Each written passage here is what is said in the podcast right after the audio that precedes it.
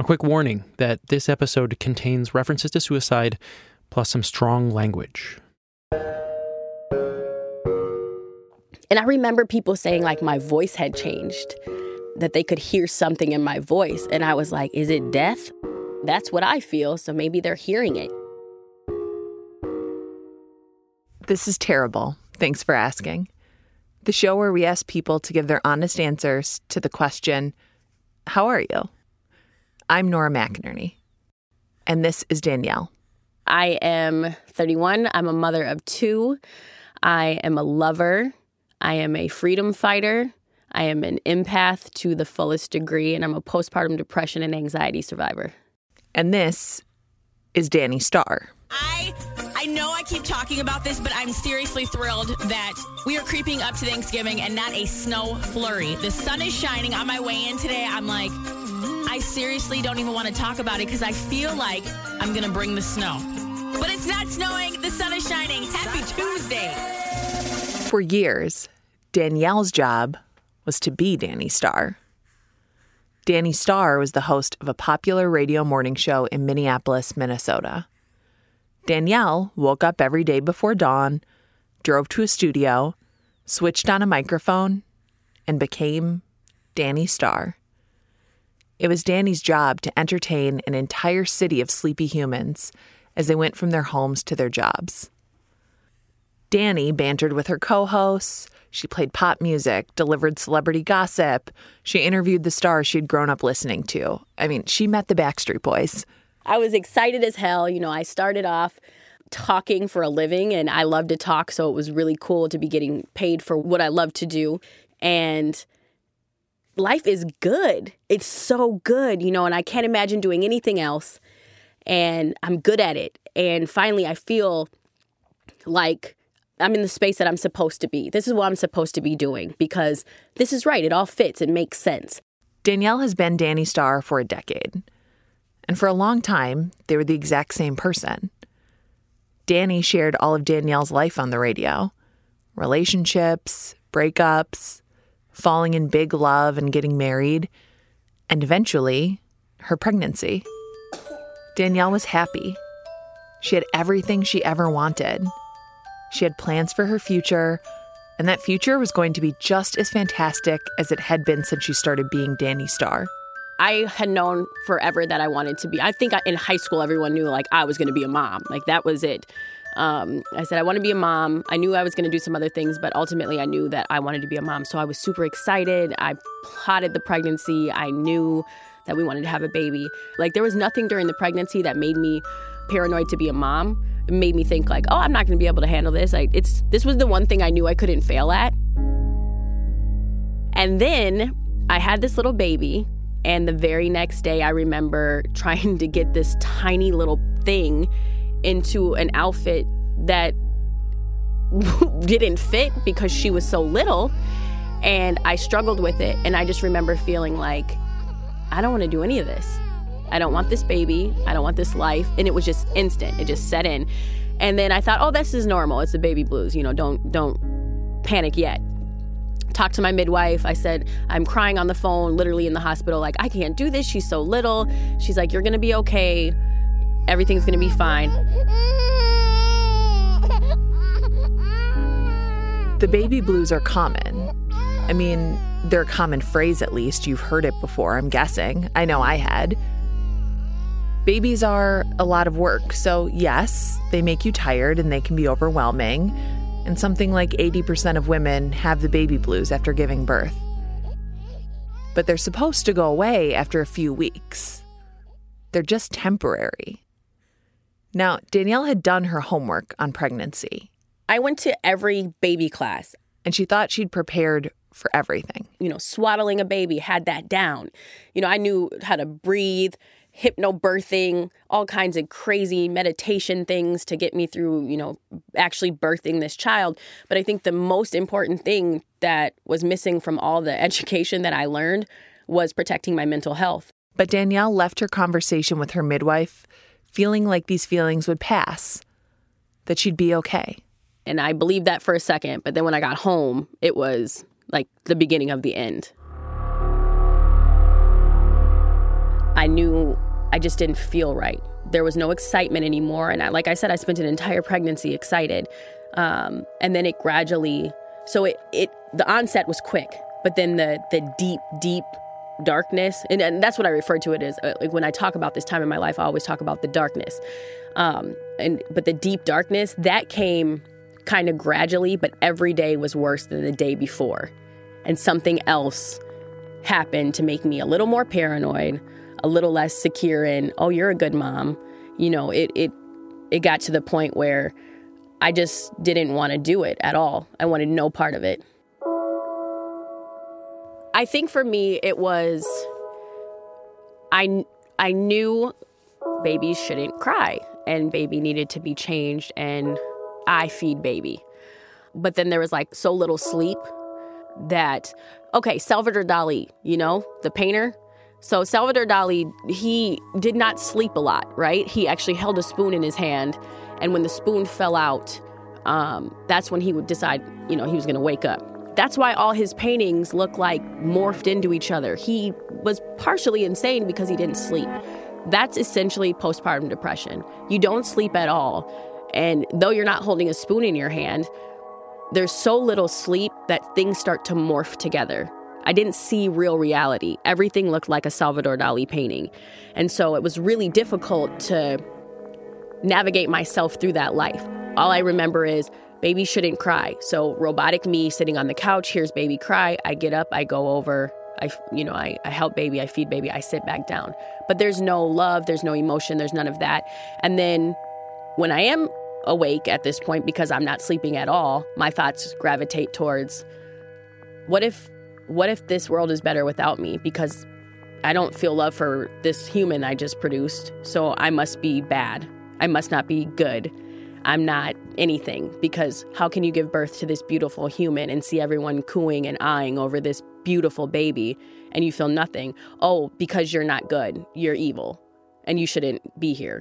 Like literally it goes from 0 to 100 so quickly and there is no scaling it back. You have absolutely no control over it. And in this frame of mind, it doesn't seem crazy to you. You know, talking to you now, I can tell you none of this was logical. But in the moment, me counting sleeping pills because I just wanted to sleep and thinking, okay, I don't think I'm going to die. And let me just try to Google how many I can take to knock me out for a couple of days, but maybe not die. Like, that's not normal. But in that mind frame, I was like, I don't really care. I just need to sleep, you know, not thinking about anything else. So there's no logic. There's nothing. It just hits you. It hits you hard. And if you're one of the lucky ones, you survive. Danielle kept that to herself, because what kind of a mother didn't like motherhood? And what kind of a happy, energetic morning show host with hundreds of thousands of fans and followers shares that kind of darkness when she's supposed to be spreading sunshine and celebrity gossip? So Danielle clawed her way through the darkness, sleep-deprived, anxious, and empty. And Danny Starr still woke up at 4:30 in the morning to entertain her city every day. Your daily gossip starts now. This is Danny's Dish. Hot, hot, hot new couple alert. Ryan Gosling and Ava Mendez, who just filmed a movie together, were seen taking their romance off screen at Disneyland, holding hands. I went back to work really early. I worked from home. We set up a makeshift radio studio in my living room. So I was literally a couple of days out, which probably added to it, to be honest. Baby on boob, microphone on, talking maybe 3 days after giving birth. I had this pressure, you know. I was a female radio person in a male-dominated industry, and they were like, where is she at? And it doesn't sound the same. And there was this pressure, and even though, you know... It's competitive. You want to keep your spot. Yes, and... I wanted to make sure my kids were good. I was the breadwinner. I wanted to make sure we were safe.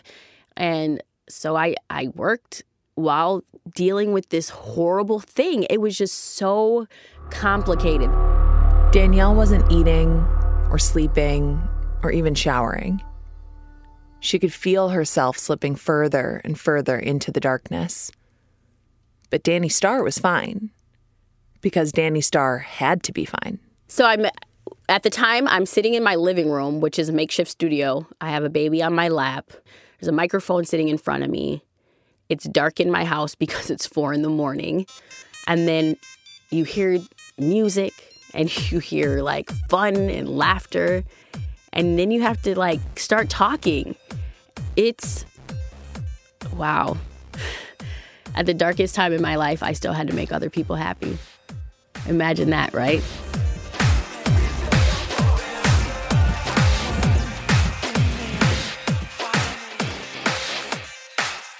I felt like I was dying, and I had to laugh at dumbass jokes.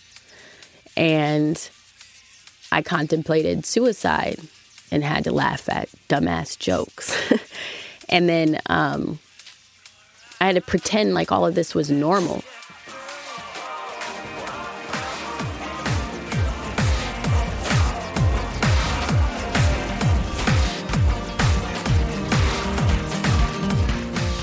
But I remember when I would click the microphone off, I just remember my body, like I felt like my body could crumble into the ground. Like I would sit up to project and I would sit up to make it come out. And then the moment the microphone went off, it was like my shoulders slumped and my whole body just kind of crumpled into itself because it was so bad. It just didn't feel good. I just wanted to not be doing it. The great pretender, like literally, it was literally living a double life. Because if you listened to the show, you probably would have had no idea. But meanwhile, my house was dark, my body was cold, my mind was paranoid all the time. Like there was no reality that was safe in that space. And as the depression dug in deeper, days turned into weeks. And it wasn't just herself that Danielle started to doubt. I was paranoid about everything. I thought that my husband at the time, I believed that he was going to kidnap our baby. He's from St. Lucia, and so I believed he was going to take our baby to another country. And in fact, when she was 3 months old, we traveled to St. Lucia, and he accidentally forgot my passport. So postpartum me in the airport knows right now for a fact that he's kidnapping my child, which is, of course, why he forgot, my passport. I'm having a heart attack. I'm calling my sister. I'm telling her, I told you this is real. He did this on purpose. We don't even have it's my maiden name on my passport, which means I don't even have, they can't even prove this baby's mine because they share the same last name on their passports. They're going to let him leave with this baby and I'm going to be here by myself. And this was his plan all along. And in that tiny 20 minutes of panic for this passport, all of that went through my head that quickly. And now, no, he wasn't trying to steal our baby. But the entire trip, I thought he was going to push me over cliffs to keep her. Do you want to go on a hike? Hell no. You go on that hike by your damn self because I know what's coming. I know how this ends. Like, literally, that's where my mind was the entire time. It was somebody's going to kill me. It's probably going to be him. He's going to marry my best friend because that's what they wanted to do all along, and they're going to raise my baby.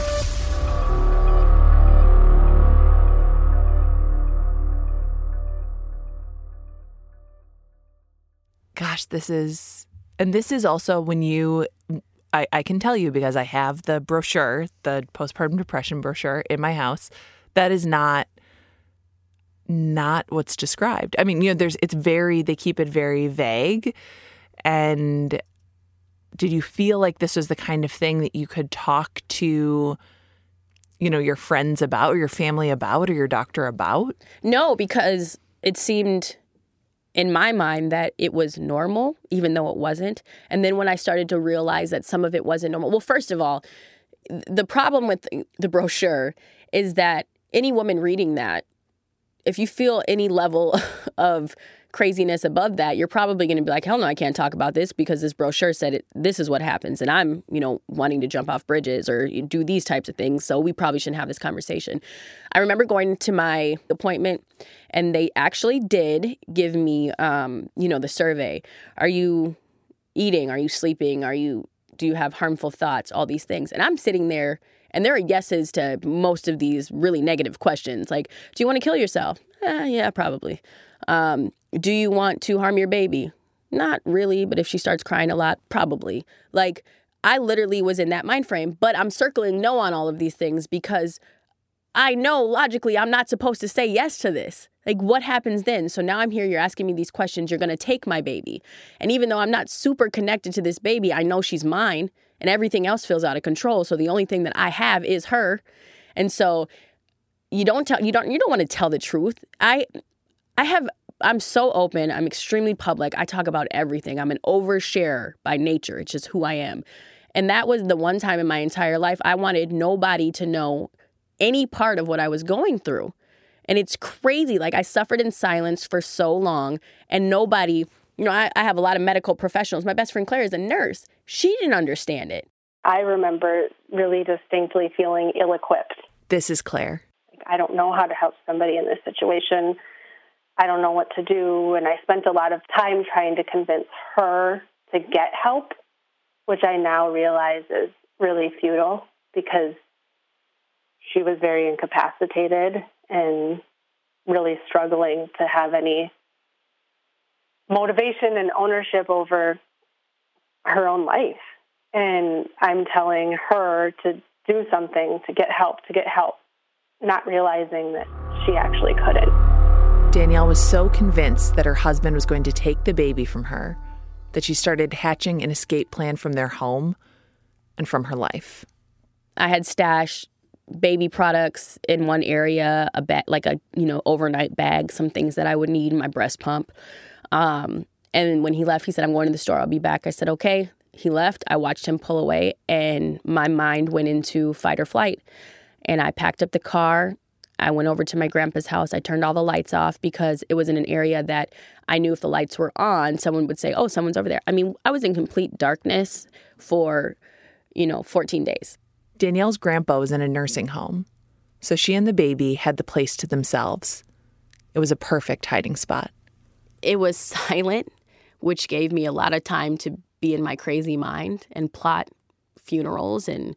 I buried in those 14 days, I buried every single person that I really loved. I could tell you eulogies for my best friend, for my brothers, because for whatever reason, all I could think of was death. I literally planned funerals for 14 days. I planned funerals. I thought about my own life and death and the things I had done wrong and how they were so wrong that I really didn't deserve to live.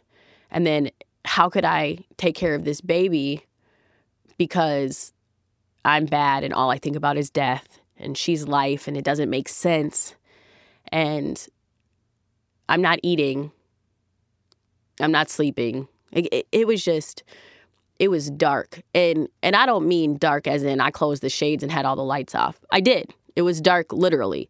But it was also dark as in cold and uncomfortable in my own skin. And I don't mean when you're sitting around someone and you feel like a little self-conscious. I mean my skin hurt, like being me hurt. It was painful. I didn't like me. I didn't like the way I sounded. I didn't like the way I breathed. I didn't like the way my skin felt on my body. Everything was wrong. Everything was wrong. And mostly everything was wrong with me.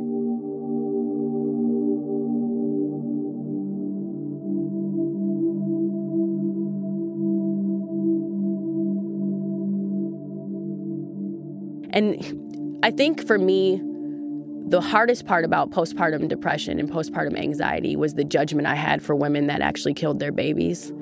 I remember, being so naive and judgmental back then. Like, well, how could these, Andrea Yates and, just women who these horrible stories came up, right? And I would think, well, there's a special place in hell for them. Instantly, just not a question. And here I am, counting sleeping pills, ready to kill myself and my kid. And I realized, oh, shit, no, there's not a special place in hell for them. They're living in hell, actually. Because had it have continued any longer than it did, I 100% believe I wouldn't be sitting across from you doing this interview. It just wouldn't have happened. Thank God my baby wasn't a crier, because I'm going through this, and if she was a crier, we wouldn't survive, because that's very overwhelming. A baby crying is overwhelming. I think people don't understand that. You were talking about these stories where people harm a baby. it is like having a broken doll. Yeah. It's like having a broken computer program. And you're like, I know I'm supposed to love this. And it is, imagine how frustrated you get when, like, you know, you can't get like cell phone service or like a text won't send, and how people like throw fits over that. You're like, you are holding this thing and you don't know the code to it. Right. And it won't turn off. And you're supposed to know the code. You're supposed to know the code. Because it came from you. Yeah. And you're like, I don't know. I'm going to pat you like this. I'm going to try to feed you. I'm going to do this. I'm going to do that. And it can be hours. Yeah.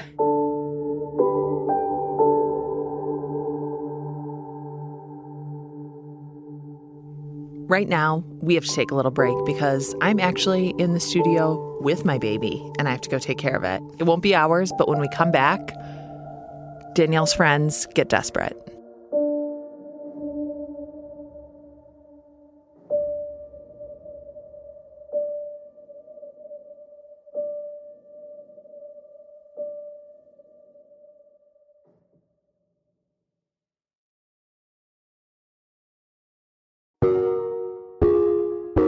So we're back. I do have a really good baby. He's doing great. Anyways, we're back. And Danielle's been hiding out in her grandfather's house while her friends and family try to track her down.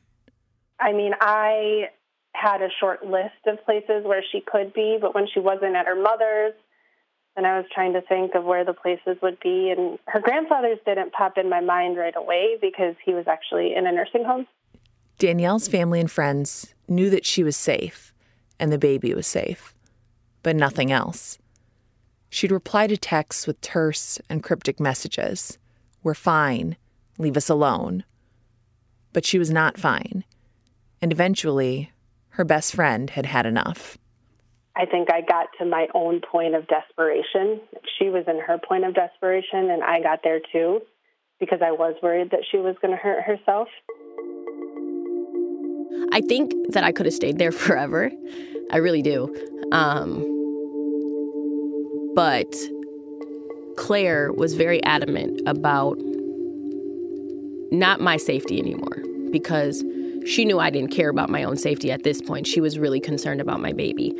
And she sent a text message and she said, I'm saying this out of love. I love you. If you're not going to help yourself, I'm going to make sure you get help.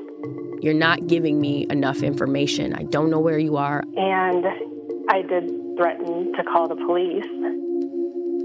And so I finally told her where I was. And then she sent Jill, who's a nurse. And when Jill pulled up, I remember, you know what's weird is that I actually remember kind of a sense of relief. But also, get the hell out of here. It was like a push and pull. Like, I really want you here, but look at me. 14 days of not showering, not eating, not sleeping. Like, it was not a pretty sight, you know? So when Jill got in there, I think I was expecting more anger from Jill. Like, how could you run away? And how could you take this baby and put yourself in danger and your baby in danger? And I think what I wasn't expecting was the level of compassion. And she sat down and she instantly picked up the baby. And I remember when she was holding the baby, how happy she looked and like how she said things that I hadn't even thought, like she's so beautiful and, you know, she's amazing. And I remember thinking, oh, shit. That's how I'm supposed to feel. What is this? Like, what am I feeling? I've never even looked at my baby and thought, you're beautiful. And she was. She's cute as hell. So I don't know. I think that at that moment, I just was like, help me. This isn't who I am. Like, I don't know who this person is. I don't recognize her. And I'm going to hurt myself. Like, I need help. Danny and Jill got up and walked out of that dark house, but not out of the darkness. And going back home was really difficult because just because I knew something was wrong with me, didn't know I knew how to fix it. You know, you can know things all day long, but if you don't have a plan in motion to get back to who you are, you're just someone who's aware something is wrong with no plan of action.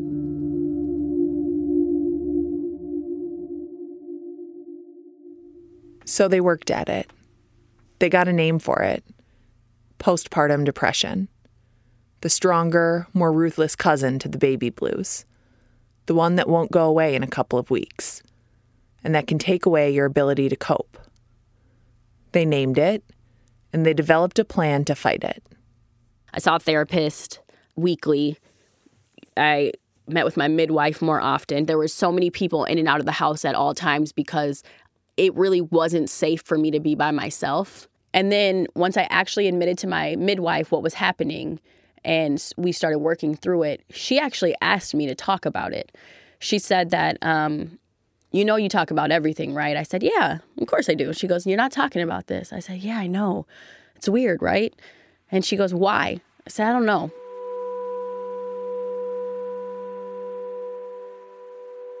Well, because it's easy to see if someone has a broken arm. It's easy to see if somebody, you know, has a black eye. You know, it's easy to see those things. You couldn't see what I was going through, and so I didn't think people would understand, which comes into play the mental health stigma, obviously. But I was scared that because you couldn't see my wounds, people wouldn't, one, believe them or try to understand them. And then again, I was scared about judgment. I mean, look how I felt about the women who killed their babies. And here I am telling you that I want to kill mine or myself, you know, like what comes with that? Opening yourself up to that craziness, you know? So what happened was I had to really think about it. And what kind of played in my head many times was to whom much is given, much is required, right? And I have been very blessed to be given a platform that other people haven't. And people have literally followed me since I was 19 years old. The good, the bad, the ugly, all of it. So why, if I'm in the worst situation in my life and I had to suffer through it alone, would I ever allow anybody else to do that?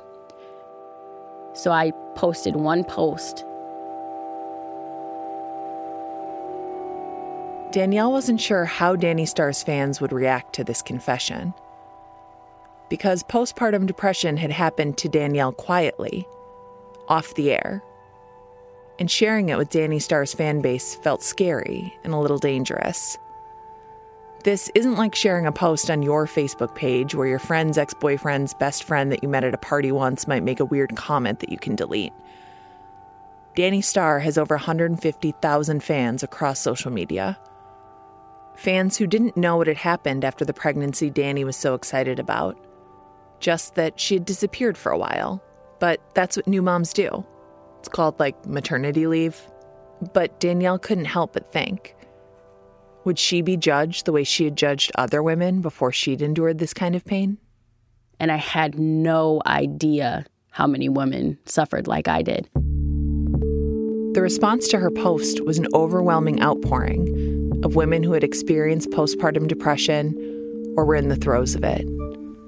Women who were grateful to Danny for sharing her experience. Women who needed help. Women who raised their hands to say, "Me too." Danielle was overwhelmed, humbled, and pushed into action. She had a platform, all those social media followers. She had something to say that wasn't about celebrities and pop music, and she was going to use it. I spent hours upon hours responding to women who were in the same place that I was, who had nobody to talk to, who didn't tell their husbands, their partners, their family members, and they were emailing me. And I instantly tell them that it is going to be okay. Because I think when you're in the darkness, you can't see the other side. When you're in the thick of it, all that matters is that moment. And so you don't see beauty on the other side of it. Everything that they are feeling in that moment, the opposite is on the other side. And that's usually where I go to. I know you're feeling worthless, but you're worthy.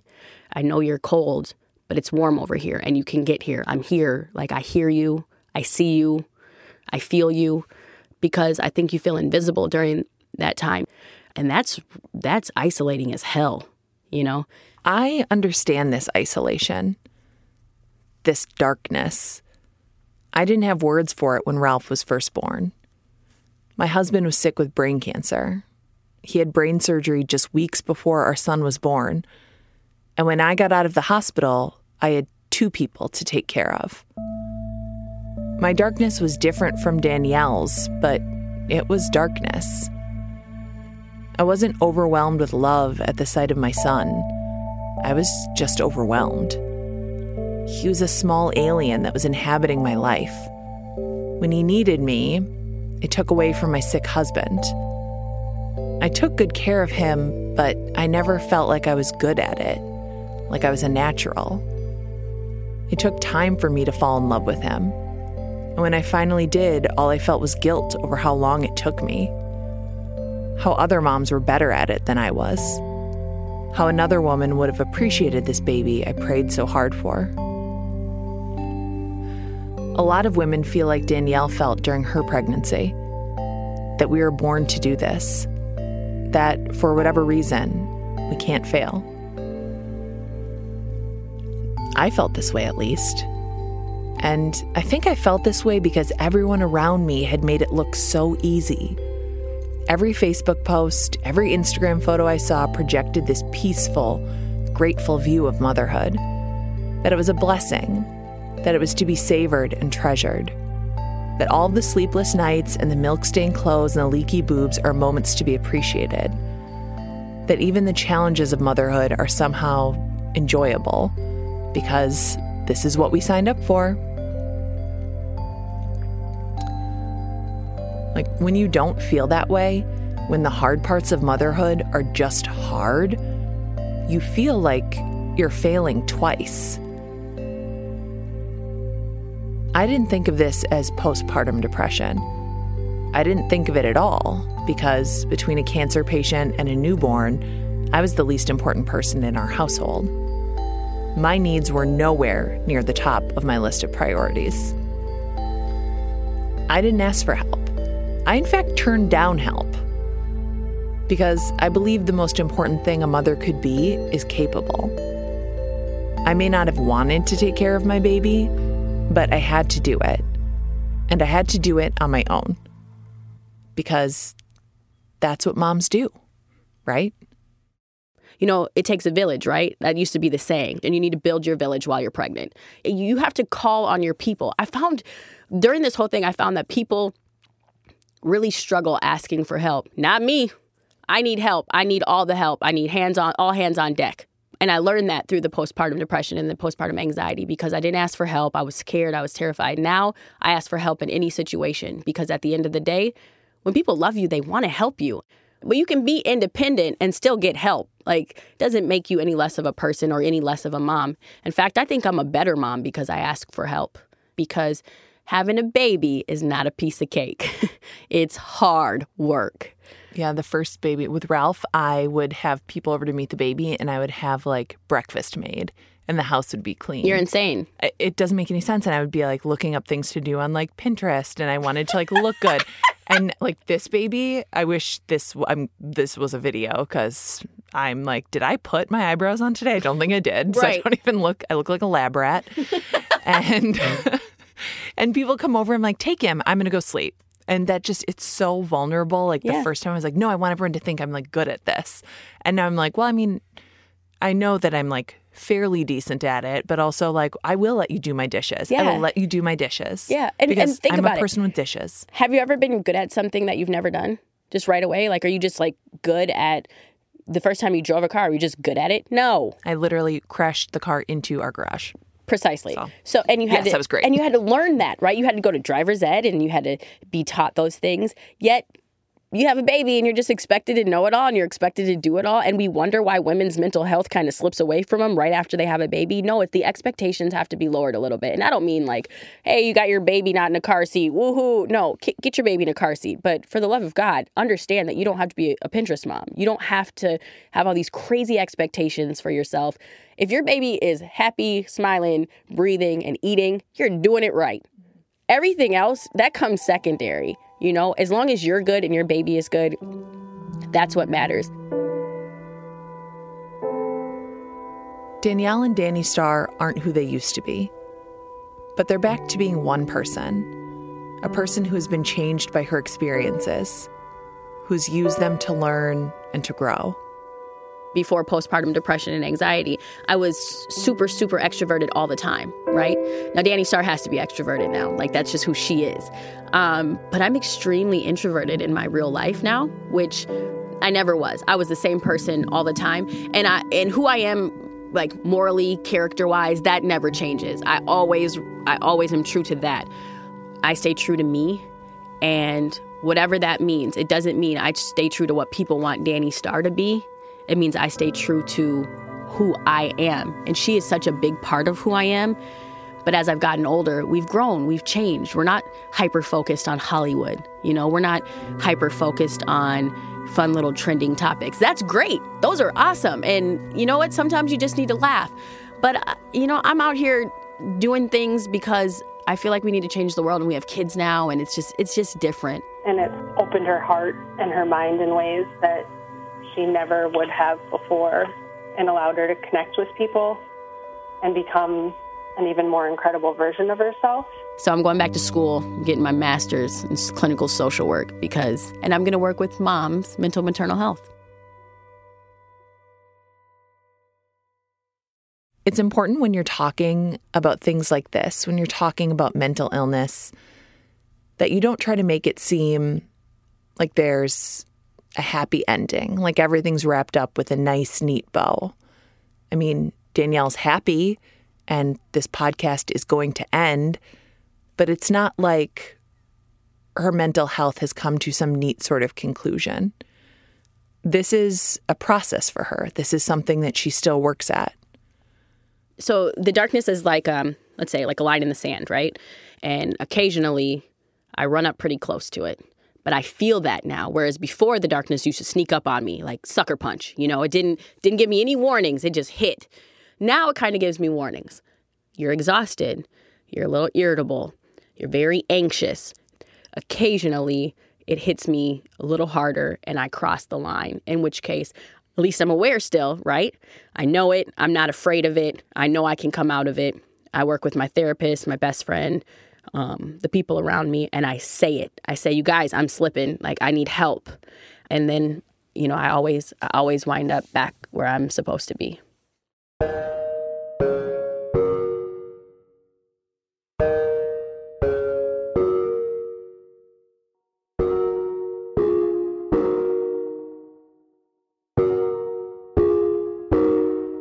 I'm Nora McInerney, and this is Terrible. Thanks for asking.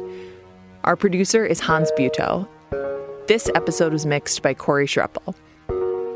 Special thanks this week to Sasha Aslanian and Natalie Jablonski for sitting in Studio 3A with us and listening to every word of this podcast and then offering us notes.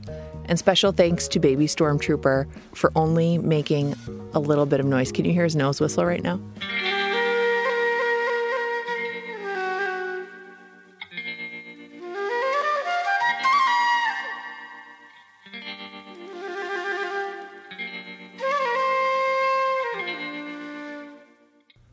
It's cute. We are all over the internet. You can find us and talk with us at TTFA Podcast. You can subscribe to Terrible Thanks for Asking on iTunes or other fine purveyors of podcasts. And if your platform allows, give us a rating. Start at 5. Work your way down from. Just start at 5. Give us a 5-star rating. It helps people find the show, and it fills up my self-esteem balloon. Last week, we asked you to send us your crazy holiday stories, and you did. We made a collection of what you sent us, and you can hear it by texting Terrible4 to 677-677. If you didn't submit something, no problem. We'd still love for you to hear everyone else's stories, too. If you have a story you'd like to share, use your smartphone to record a little message and send it to us. On iPhones, it's called voice memos. On other phones, I cannot tell you what it's called. I bet it's similar. Record a little memo and send it to us at ttfa@americanpublicmedia.org. Our theme music is composed by Geoffrey Wilson. Terrible Thanks for Asking is a production of American Public Media.